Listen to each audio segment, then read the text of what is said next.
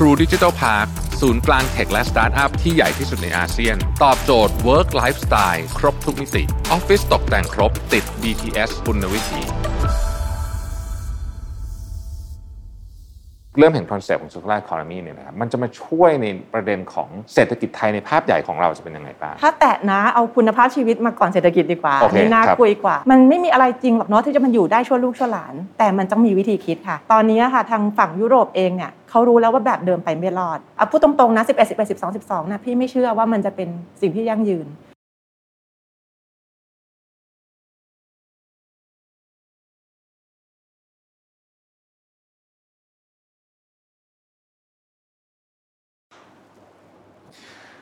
สวัสดีครับ ยินดีต้อนรับเข้าสู่ Change Podcast นะครับเป็นรายการพิเศษของ Mission to the Moon นะครับที่จะทำให้ทุกคนเห็นถึงโอกาสและแนวทางของ Circular Economy ว่าเป็นทางรอดของเราจริงๆนะครับวันนี้บรรยากาศแปลกตานิดนึง เพราะว่าเราอยู่กันในสตูดิโอนะครับใน 2 EP แรกเนี่ยผมก็ได้พูดถึงเรื่องของปัญหาที่โลกกำลังเผชิญอยู่นะครับ มุมมองเรื่อง circular economy ได้พูดแตะๆไปนิดหน่อยละว่ามันคืออะไรมันจะช่วยเรายัางไงนะครับแต่ว่าสำหรับ EP นี้นะครับแน่นอนอยู่ในสตูดิโอเนี่ยผมไม่ได้มาคนเดียวแน่นอนนะครับวันนี้เรามีผู้เชี่ยวชาญที่เข้าใจเรื่องนี้เป็นอย่างดีนะครับศึกษาทำงานอยู่ในแวดวงเนี้ยมานาน มาร่วมพูดคุยกับเราว่าเอ๊ะไอ้ circular economy เนี่ยนะฮะมันทำไงมันคืออะไรแล้วมันจะช่วยธุรกิจของท่านได้อย่างไร ท่านจะเติบโตไปพร้อมกับวิธีคิดแบบ circular economy เนี่ย จะทำยังไงนะครับวันนี้เรามาร่วมพูดคุยและหาแนวทางไปพร้อมกันกับแขกรับเชิญสุดพิเศษของเรานะครับ คุณปุ๋ยธัญพรกฤติธายาวุฒินะครับผู้อำนวยการสมาคมเครือข่าย global compact แห่งประเทศไทยหรือว่า GCNT ครับ สวัสดีคุณปุ๋ยครับ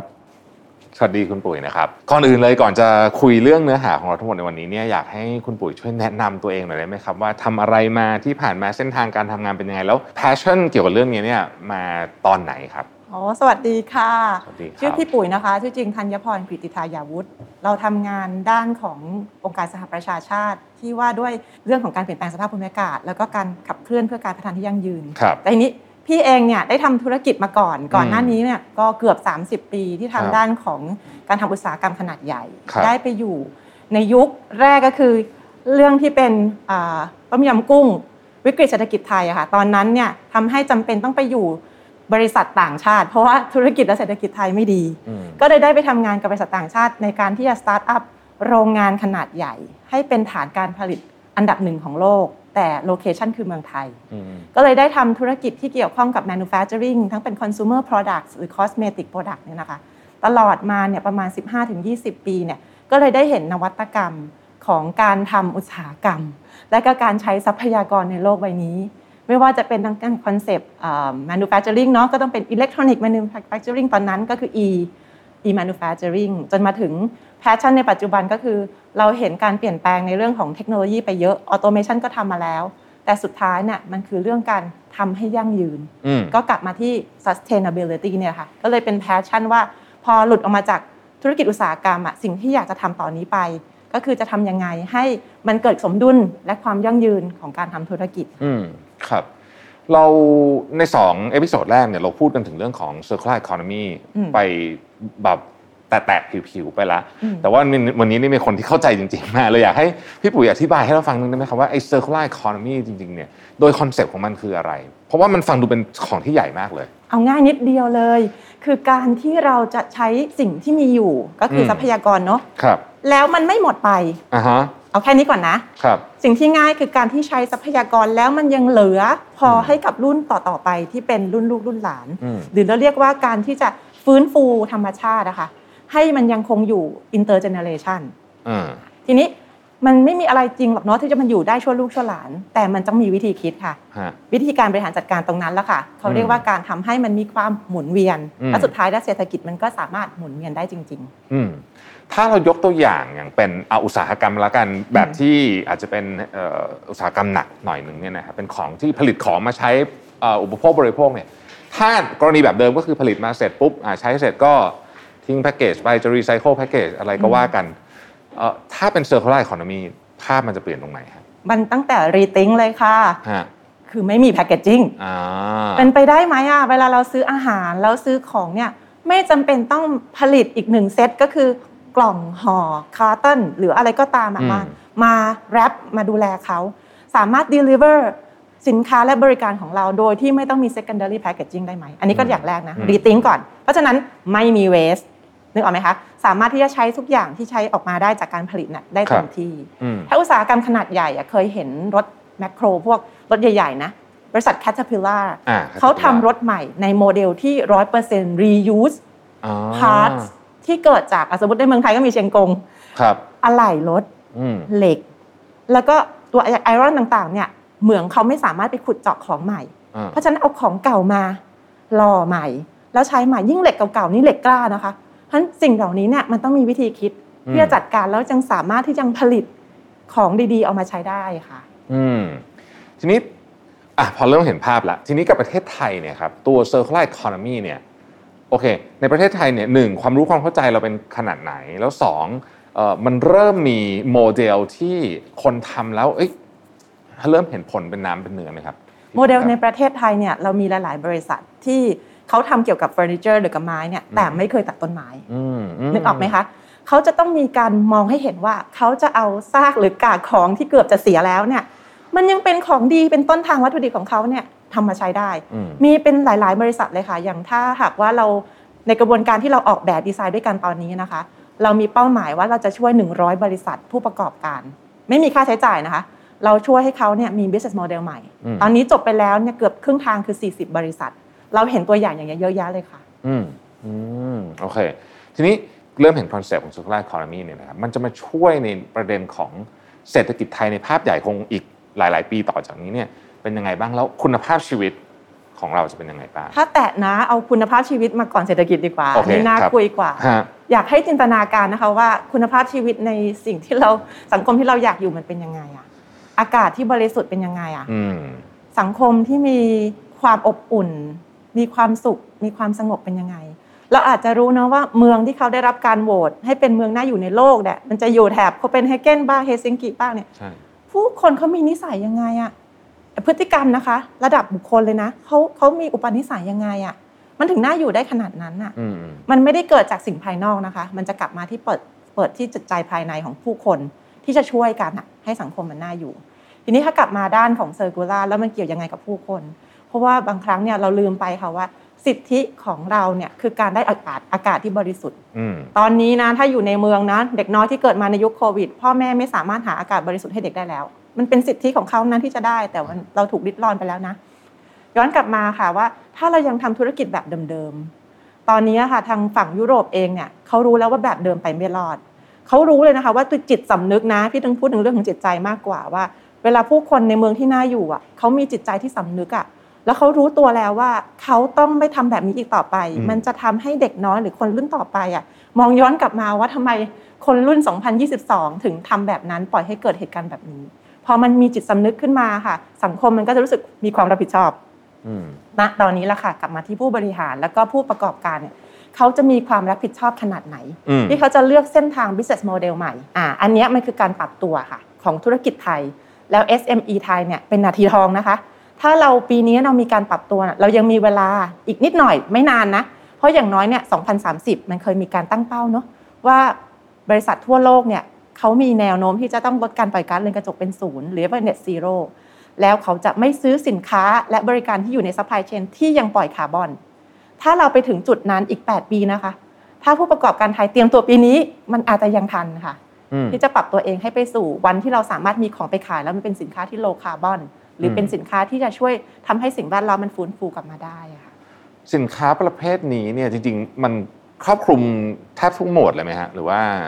หรือว่ามันจะมีสำหรับประเทศไทยมันจะมีอะไรบางอย่างที่น่าสนใจเป็นพิเศษ มีหลาย ๆ อย่างเอาเอาง่ายๆก่อนถ้าเป็นพวกผลิตและบริโภคเนี่ยชัดเจน เพราะว่ามันจับต้องได้แต่สิ่งที่เรามีและจุดแข็งของประเทศไทยอันหนึ่งคือ service การบริการ tourist travel ต้องก็ทำได้นะอันอย่างเช่นนะมีเพื่อนอยู่ที่เยอรมันเขาบอกว่าเขามาเมืองไทยเขาอยากมาเที่ยวอย่างเชียงใหม่สามวันสองคืนคาร์บอนฟุตปรินต์เป็นเท่าไหร่เขาถามคุณปุ๋ยรู้เปล่าว่าคาร์บอนฟุตปรินต์โรงแรมที่เขาจะมาเนี่ยเท่าไหร่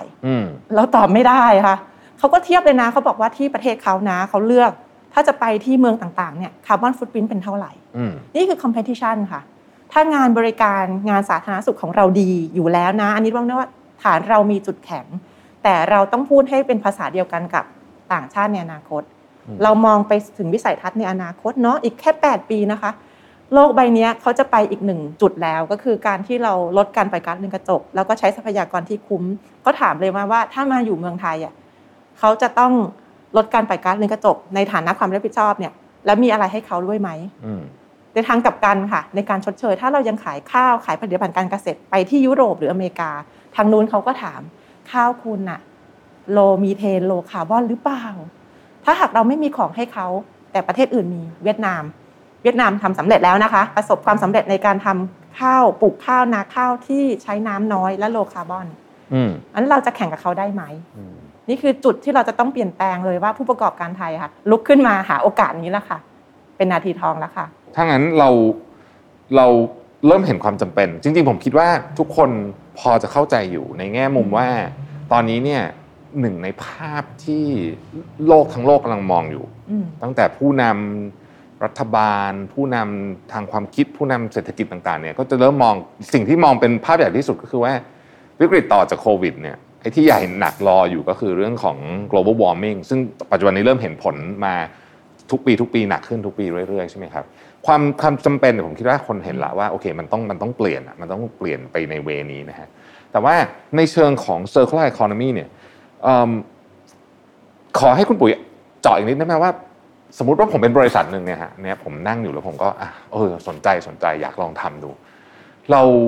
เราจะเริ่มจากกระบวนการความคิดจากตรงไหนดีฮะมันต้องมีวิธีการจัดการเพราะนี่คือ business model ใหม่เนี่ยมันจะต้องมันมันเริ่มคิดยังไงดี แล้วมันอาจจะเป็น business model ที่เราไม่ค่อยคุ้นด้วยเพราะว่าปกติเนี่ยเราจะเน้นที่บรรทัดสุดท้าย profit เป็นหลักถูกไหมฮะเราไม่ค่อยได้นึกถึงเรื่องอื่นจะเท่าไหร่ในอดีตที่ผ่านมานะฮะแต่ตอนนี้ต้องนึกแล้วเนี่ยเราเราปรับ ยังไงดีฮะนี่คือสิ่งที่เราสอนเลยค่ะต้องมาเรียนกับเรา อาจจะยังไม่สามารถเอาทั้งหมดมาเปิดเผยให้ฟังวันนี้นะ เราสอนเรื่อง circular design คือสิ่งที่โรงเรียนและมหาวิทยาลัยไทยยังไม่มีการสอน แต่เรื่องนี้เนี่ยทางฟินแลนด์และทางเนเธอร์แลนด์เนี่ยเขาได้สอนภาคธุรกิจของเขา เราเอาบทเรียนตรงนั้นนะคะมาทำเป็น converse วิธีการคิดกลยุทธ์ธุรกิจแบบใหม่ แล้วเอามาบูรณาการว่าจะรีทิงอย่างไร มีหลายคนในเมืองไทยยังไม่เชื่อเรื่อง triple bottom line เนาะอย่างที่ว่ามันจะดีพอหรอที่เราได้ profit ไปด้วยสังคมดีด้วย ผู้คนดีด้วยแล้วโลกยังดีอีก มันเป็นไปไม่ได้ แต่สิ่งที่เราทำคือเวลาที่เราทำกระบวนการนะคะ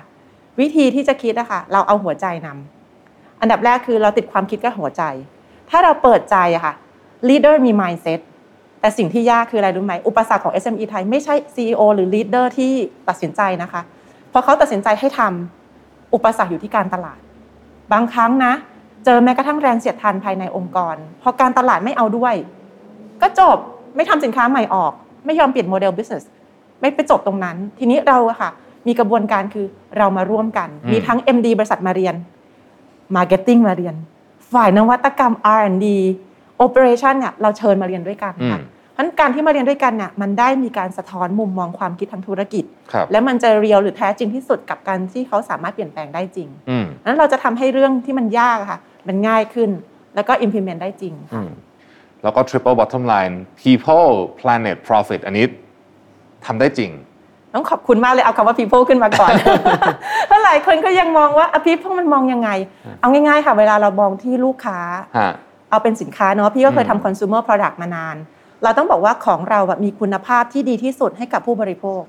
พี่เคยทำแบรนด์อันดับหนึ่งในโลกมาหลาย ๆ แบรนด์ฉะนั้นเรารู้เลยว่าการที่ผู้บริโภคกลับมาซื้อของเราต้องมีอะไรบางอย่างที่ดีจริง เราต้องคีบคอนฟ idence เรื่องนั้น แล้ว keep competition ให้มันเป็น advantage แต่พอเป็นถึงเรื่องนั้นอะชุมชนสังคม คนที่เขาเชื่อถือสินค้ามันไม่ใช่แค่ผู้บริโภคนะ มันเป็นเรื่องที่มาที่ไปของสินค้าค่ะ ตอนนี้ต้องมี traceability คนรุ่นใหม่แม้กระทั่งคนรุ่นเราเอง ก็อาจจะบอกว่าเขาเปลี่ยนพฤติกรรมแล้วนะเวลาที่เขาซื้อของอะเขาดู ความเป็นไปได้ของที่มาที่ไปของสินค้านี่คือผู้คนนะ อย่างที่คุณวิทย์พูดถึง people เนี่ยไม่ใช่คนในองค์กร ไม่ใช่แค่ผู้บริโภคที่เขาซื้อของเราคนเดียว แต่คือคนในสังคมที่เขาบอกต่อ ที่เขารับรู้ได้ว่าแบรนด์นี้แหละ ของนี้แหละที่เขาอยากที่จะซื้อน่าสนใจเพราะว่าอย่างตอนหลังเนี่ยผมก็เริ่มดูหลาย ๆ เรื่องที่ผมผมคิดว่านินิยามหรือความเชื่อของคนเปลี่ยนไปเยอะ ยกตัวอย่างเช่นเออนี่ชวนคุยนอกเรื่องนิดนึงนะฮะอย่าง แต่ก่อนเราพูดถึงคำว่า luxury product สมมติเป็นรถยนต์แล้วกันเนาะรถยนต์เนี่ยรถยนต์ luxury ข้างในก็จะเป็นพวกหนังแต่ก่อนเขาจะต้องมีสตอรี่ด้วยมาจากวัวที่ไหนอะไรเงี้ยนะเออแต่แต่ตอนหลังๆมันเนี่ยเราจะเห็น vegan leather เนี่ยได้รับความนิยมเออแล้วก็ราคาก็ไม่ได้ถูกกว่าหนังปกติ แต่ว่าคนอยากได้มากกว่าโดยเฉพาะในฝั่งยุโรปที่เขาอาจจะมีการปูพื้นเรื่องนี้มานานกว่าเราพอสมควรเนี่ยนะฮะเราก็น่าจะเห็นอะไรแบบนี้เปลี่ยนไป เรื่อยๆไหมฮะในแง่ของความเชื่อหรือว่าหรือว่าสิ่งที่เราเคยคิดว่าเอ้ยอันนี้มันเป็นของที่ดีอืมวันหนึ่งเราจะรู้สึกว่าไม่ได้ละ มันจะต้องมีเรื่องของความรับผิดชอบต่อโลกมาให้เราเห็นแนวด้วยคิดนี้เป็ไงถูกต้องมาก ๆ เลยค่ะครับอพี่เองก็ใช้ของที่คิดว่ามันคู่ควรกับเรานะอืมบางครั้งราคามันแพงแสนแพงทำไมเราอยากได้อยากได้ แต่สุดท้ายการพิจารณาณณโมเมนต์ที่ก่อนซื้อ พี่จะดูว่ามันทนทานอืมอยู่กับเราได้กี่ปี แล้วตอนนี้เนี่ยรถที่ซื้อเนี่ย พี่ยังกะเลยว่ามันจะต้องรีแพร์ซ่อมได้ ซ่อมได้ไปเรื่อยอืมๆแล้วมันไม่ต้องทำให้เราต้องไปเปลี่ยนรถใหม่อืมเราจะได้ใช้รถคันนี้แหละนานแสนนานเท่าที่เราอยากจะใช้อืมแล้วมันยังสามารถตอบสนองความต้องการบริการเราอะในแบบที่เราต้องการได้อยู่อืมนั้นคอนเซปต์แบบนี้มันทำให้เราอะบริโภคของน้อยลง แต่ของเนี่ยไม่จำเป็นต้องถูกนะคะคุณนวิทย์อืมพูดตรงๆเลยว่าความคุ้มค่าของมันต่อจำนวนการที่ใช้อะมันมีวิธีคิดอีกแบบหนึง่งเช่นถ้าเราซื้อแจ็คเก็ตหรือสูทมาเนี่ยมันใส่ได้ 10 ครั้ง แสดงไม่ไม่คุ้มอะไรอย่างนี้นะ ถ้าเราได้ใส่ได้ 10 ปีคุ้มไหมนั้นแบบนี้ค่ะมันสามารถที่จะกลับเป็น business model ที่เอาเสื้อไป repair อืมเอาเสื้อไป adjust design adjust size ด้วย แล้วสามารถอยู่กับเราได้นานๆขึ้นครับค่ะในในในยุโรปเนี่ยผมเห็นว่าเขาเริ่มมีกฎหมายออกมาว่า ที่เป็น right to repair อืมคือคุณต้องมีอะไหล่ให้กับลูกค้าสามารถเอาไปซ่อมเองเลยอย่างเช่นโทรศัพท์มือถืออย่างเงี้ยซึ่งเป็นของที่ เราจำเป็นต้องใช้ตลอดใช่ไหมฮะแต่ว่ามันก็พังง่ายเหลือเกินรุ่นใหม่ๆเนี่ยนะก็เดี๋ยวนี้ก็มีกฎหมายออกมาว่าไม่ได้คุณจะคุณต้องมีอะไหล่ให้คนเอาไปซ่อมเองได้อะนะฮะก็ก็เป็นก็เป็นการเปลี่ยนแปลงที่ผมคิดว่าเดี๋ยวเดี๋ยวมันก็คงจะมาทั่วโลกแน่นอนนะครับทีนี้เนี่ยอยากให้พี่ปุ๋ยเจาะอีกนิดนึงว่า พอพอเราทำเสร็จแล้วครับผู้ประกอบการนะ incentive ของเราเนี่ยอะผมผมถามงนี้ดีกว่าหนึ่ง ของเราจะต้นทุนสูงขึ้นเยอะไหมอันนี้ผมนี่ถามแทนผู้ประกอบการเลยนะแบบเราจะแข่งขันได้ไหมหรือถ้าแข่งขันในเรื่องต้นทุนไม่ได้เอ่อคืออาจจะต้นทุนอาจจะเพิ่มขึ้นเนี่ยมุมไหนเป็นมุมที่ควรจะไปแข่งขัน แล้วโอกาสของเราจริง ๆ อยู่อยู่ที่ไหนอ่าตอบสามคำถามนะต้นทุนสูงขึ้นแน่นอนอืมแต่เมื่อกี้ที่พี่บอกไงมันไม่ใช่ของที่ถูกฮะแต่ของเราขายได้เพราะที่มาที่ไปอืมเรื่องราวและความรับผิดชอบ มันกลายเป็นกระแสนะคะใช่ คนไม่ได้ไปแสวงหาของลดราคาอะพูดตรงๆนะ11 11 12 12นะพี่ไม่เชื่อว่ามันจะเป็นสิ่งที่ยั่งยืนฉะนั้นเขาไม่จำเป็นต้องทำโปรโมชั่น แต่มันมี story ที่ทำให้คนซื้อและซื้อบริการก็ได้นะคะ จากเดิมที่ขายของเป็นชิ้น มาเปลี่ยนเป็นการขาย repair นึกออกไหมมาขาย service ซึ่งตรงนั้นเอาจริงๆนะหากินได้อีก 30 ปี เพราะว่าอายุของสินค้าค่ะไลฟ์ส a ปนมันยาวขึ้น แล้วทีนี้จุดเปลี่ยนเมื่อกี้ที่พูดถึงแล้วเราจะทำยังไงล่ะ มันต้องหาวิธีการ ทำแบบใหม่ ที่คนอื่นยังไม่ทำบอกตรงๆนะคะว่าตอนที่เราจัดเวิร์กช็อปในประเทศไทยอะประมาณ 40 กว่าบริษัทที่มาเรียน ถามหา best practice เราต้องตอบกลับไปค่ะ คุณคะ ถ้าคุณหาเฉพาะ best practice ที่เขาทำแล้ว คุณเดินตามเขานะถ้าคุณยังหา the best today tomorrow คุณไม่ใช่ the best นะ สิ่งที่เราสอนคือกระบวนการนวัตกรรมความคิด พูดแล้วอาจจะจินตนาการไม่ได้นะเดี๋ยวต้องลองเอาเอา บทเรียนมาเรียนด้วยกันค่ะว่าในคลาสเนี่ยเราจะสอนวิธีคิดแบบ coaching ด้วยอืมสอนรีดีไซน์ด้วย แล้ววิธีการแบบนั้นนะคะมันจะทำให้เราค้นพบเองว่าธุรกิจของเราอะมันมียูนิคเราถึงขายได้ สินค้าของเราดีอะมันถึงติดตลาด ทุกวันนี้มันดีจริง ๆนะ แต่มันอาจจะราคาไม่ถูก และถ้าเราต้องการเปลี่ยนธุรกิจของเราเนี่ยโมเดลไหนจะสามารถตอบสนองความต้องการของผู้ผลิตอย่างเราอะได้ อันเนี้ยค่ะคือกระบวนการที่เราได้รับการพิสูจน์มาแล้วว่าเป็น proven practice อืมเราไม่ต้องไปหา best practice ตัวอย่างจากบริษัทอื่น ตัวเรานะคะ พอผ่านกระบวนการตรงเนี้ยเราจะออกมาเป็น new version อืมแล้วตัวเราเองก็ถือว่าเราจะเป็น best practice ของเราได้ครับนี่พี่อาจจะตอบตรงไม่ได้ เพราะเรายังไม่ได้ analyze วิเคราะห์ของบริการที่เรามี แต่การที่เข้าไปเข้าเวิร์กช็อปด้วยกันนะคะ ตัวเนี้ยเรามีต้นแบบ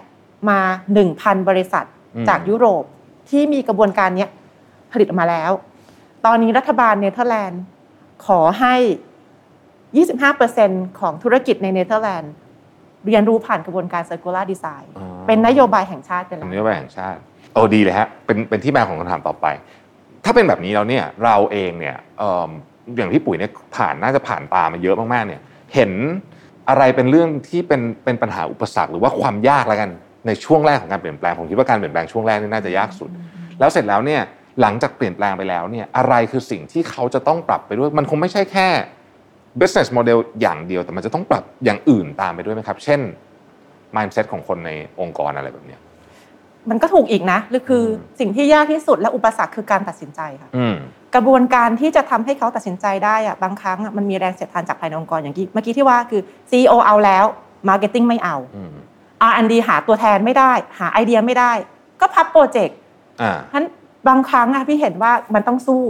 คือ mission ตัวเนี้ยมันจะต้องทำให้เราอะค่อยๆ หานวัตกรรม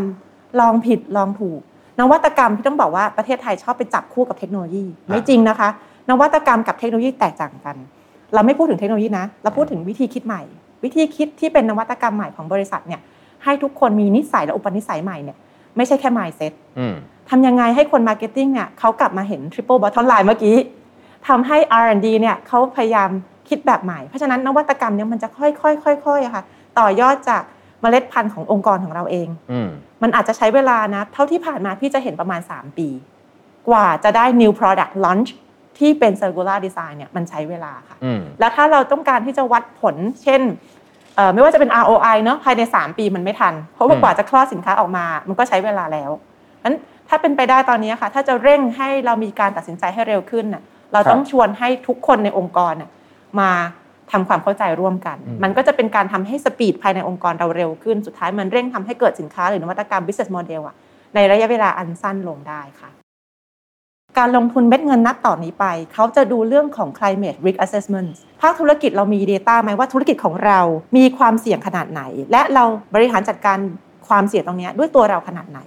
ถ้าเราไม่มีข้อมูลเม็ดเงินลงทุนไม่มีทางมาหาเราเลยค่ะถ้าจะไม่ผิดในยกรุงเทพกับกรุงมะนิลาของฟิลิปปินส์เนี่ยเป็นสองที่ที่มีความเสี่ยงมากเราไม่ได้ทำธุรกิจเพื่อให้โลกสวย เราไม่ได้ทำธุรกิจเพื่อลดโลกร้อน แต่เราทำธุรกิจให้ธุรกิจเราเองแหละยั่งยืน True Digital Park ศูนย์กลาง tech และสตาร์ทอัพที่ใหญ่ที่สุดในอาเซียน